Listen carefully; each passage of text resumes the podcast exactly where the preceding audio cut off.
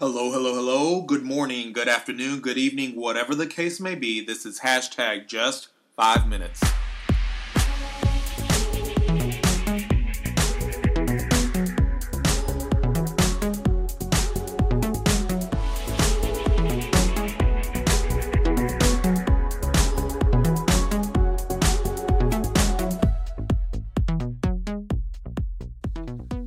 My name is Jesse, and this is hashtag just five minutes short daily encouragements from the Word of God. And today we're going to do four things read the Word, think about it, talk to God about it, and act on it. Let's read Philippians 1 6. This is the ERV, and it says, I am sure that the good work God began in you will continue until he completes it on the day when Jesus Christ comes again. Here's the thing when we accept Jesus Christ as our Lord and Savior, a thing begins working inside of us, a process of change. The churchy term is sanctification. Um, I, I, wanted to get that definition, so here's Christianity.com defines sanctification as the following.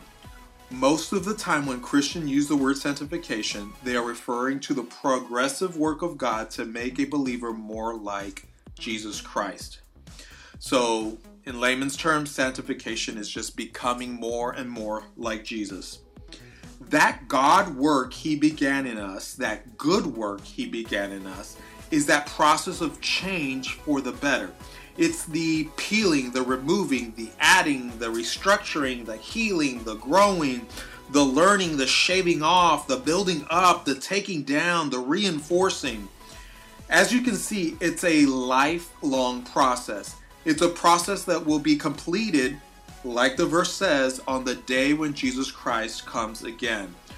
So, what are we to do during this lifelong process? We are to surrender to it we are to allow it to happen. And that's not a given because sometimes we can fight the change God wants to do in our lives. Maybe we don't want to be more humble or less prideful. Maybe we don't want to do the hard work. It takes to be less angry and control our temper. Maybe we like doing or saying that one thing He's trying to remove from our life.